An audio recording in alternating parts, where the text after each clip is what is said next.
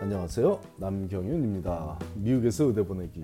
오늘은 그 631번째로 10월인데 아직도 의대 인터뷰에 초대받지 못했다면 이라는 질문에 대한 답을 드리겠습니다. 지난 5월 말에 시작된 올해 의대 입시에서 인터뷰 초대장이 학생들에게 발송되기 시작한 시기는 8월 초였으니 벌써 두 달 전의 일이죠. 초대장이 오기 시작한 것은 8월 초였지만 실제로 인터뷰가 시작된 것은 8월 하순이니 인터뷰가 시작된 것은 한 달이 조금 넘은 상황인데 만일 아직 인터뷰 초대조차 받지 못한 학생이 있다면 이 시점에서 무엇을 어떻게 하는 것이 최선일지 알아보, 알아보겠습니다. 10월 초 현재 인터뷰 초대를 보내지 않고 있는 의대는 전혀 없습니다. 즉 모든 의대가 인터뷰 초대를 시작한 것은 물론이고 지금은 모든 의대가 인터뷰를 실시하고 있는 시점이 되었으니 혹시 내가 지원한 의대는 아직 인터뷰 시즌이 시작되지 않았는지 궁금해할 필요는 없겠습니다. 특정 의대에 인터뷰 초대를 받지 못했다면 그건 내 경우이지 다른 학생들 중 누군가는 초대를 받았고 인터뷰에 참여하고 있는 그런 시기죠. 그렇다고 지원한 모든 의대가 내게 인터뷰 초대를 해줄 것이라는 생각은 하지 말기 바랍니다. 실제로 그런 일은 극히 드문 일이고 의대별로 선, 선발하고자 하는 학생의 성향이 조금씩 다른 점을 감안하면 있을 수도 없고 있어서도 안 될 일입니다.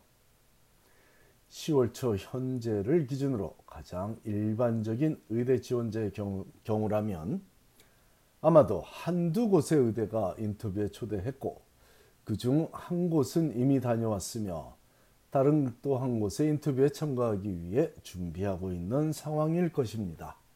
물론 9월 내내 매주 한두 곳의 의대 인터뷰에 참여하며 지내고 있는 학생들도 있기는 있지만 그들은 극히 소수 학생들이고 지금까지 약세곳 이상의 의대 인터뷰에 다녀왔다면 매우 성공적인 그런 의대 입시를 치르고 있는 셈이니 참고해야겠습니다. 반면에 아직 단 한 곳의 의대도 인터뷰에 초대해 주지 않은 학생들도 있습니다. 아마 지난 9월에 매주 한두 곳의 의대 인터뷰에 참여한 학생들보다 훨씬 많은 학생들이 이 경우에 해당될 것입니다. 뭔가 부족한 점이 있다고 느껴지는 학생일 테죠.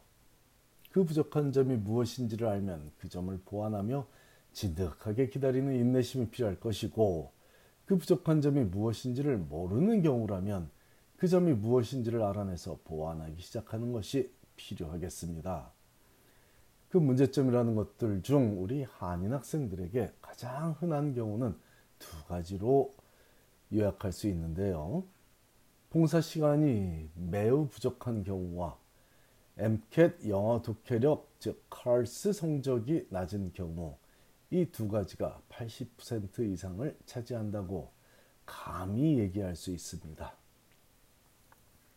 봉사 시간에 대해 말할 때 꼭 몇 시간 이상이면 되고 그 이하면 안 된다는 접근보다는 전체적으로 그 학생이 바쁜 pre-med 생활 중에 귀한 시간을 쪼개어 도움이 필요한 이들을 위해 자기가 할 수 있는 범위 내에서 이타적인 삶을 살고 있는지에 대한 검증이 될 만한 상황인지 아니면 모든 시간들이 학점을 올리고 연구 실적을 쌓고 자신이 속한 클럽의 성취도를 올리는 데만 집중되어 있는지를 보면 쉽게 아주 쉽게 알 수 있습니다.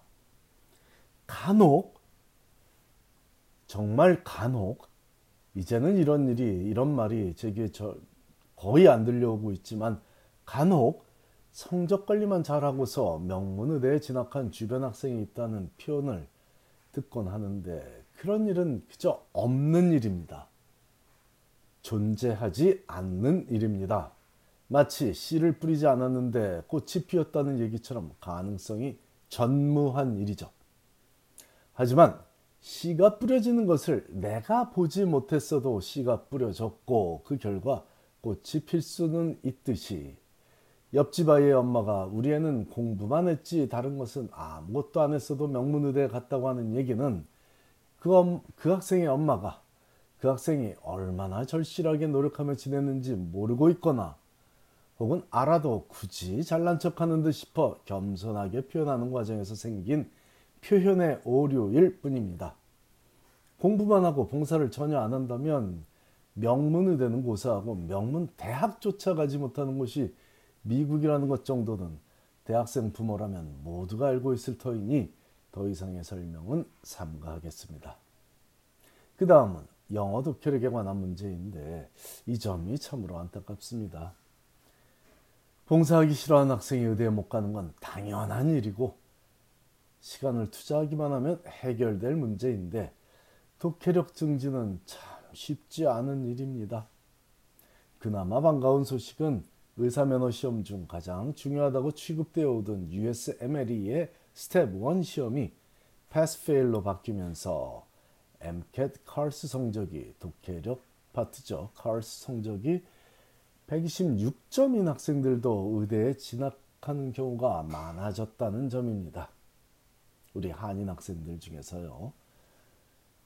CARS 성적과 Step One이 정비례한다는 점은 모든 의대가 알고 있었기에 상대평가로 상위 약 20%에 해당하는 127점 이상의 학생들을 우선적으로 합격시키고 126점인 학생들은 특별한 경우에만 합격시키던 것이 3년 전까지의 현상이라면 2년 전부터는 126점인 학생들 중에도 학점이 뭐 3.9 정도의 우수한 학생들은 대부분 합격하고 있으니 아니면 학점이 그 정도 안 되더라도 봉사나 리서치 업적이 뛰어난 학생이라면 그런 혜택을 받고 받기 시작했고요.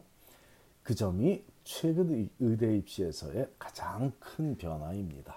물론 아직도 칼스 126점은 안전한 성적이 아니고 그 독해력으로 의대에서 우수한 성적을 유지할 확률은 높지 않으니 그 성적으로 의대 합격한 학생들은 매 순간 독해력 향상에 힘써야 하겠습니다. 올해 합격할 미래 합격생들도 마찬가지입니다. 칼스 125점인 학생들은 3년 전 126점 학생들과 같은 입장이 되었습니다. 동양계 학생이나 백인 학생이 아니라면 의대 진학이 그리 어렵지 않을 수도 있지만 한인 학생이라면 아주 특별한 다른 요인이 없다면 MCAT을 다시 봐서 성적을 올리는 것이 더 확실한 전략이 되겠습니다. 만일 이 모든 경우에 해당되지 않는 학생, 즉 모든 성적도 우수하고 모든 활동도 뛰어난데 아직 인터뷰 초대를 전혀 못 받은 학생이라면 지원한 의대에 연락을 해봐도 좋습니다. 전화나 이메일로 연락해서 자신의 지원서에 무슨 문제가 생긴 건 아닌지 확인하는 과정도 어떤 경우에는 이런 경우에 특히 꼭 필요할 수 있습니다. 어떤 경우에든 아직 늦지 않았으니 문제점을 보완하여 이번 사이클에 원하는 결과를 얻기 바랍니다. 감사합니다.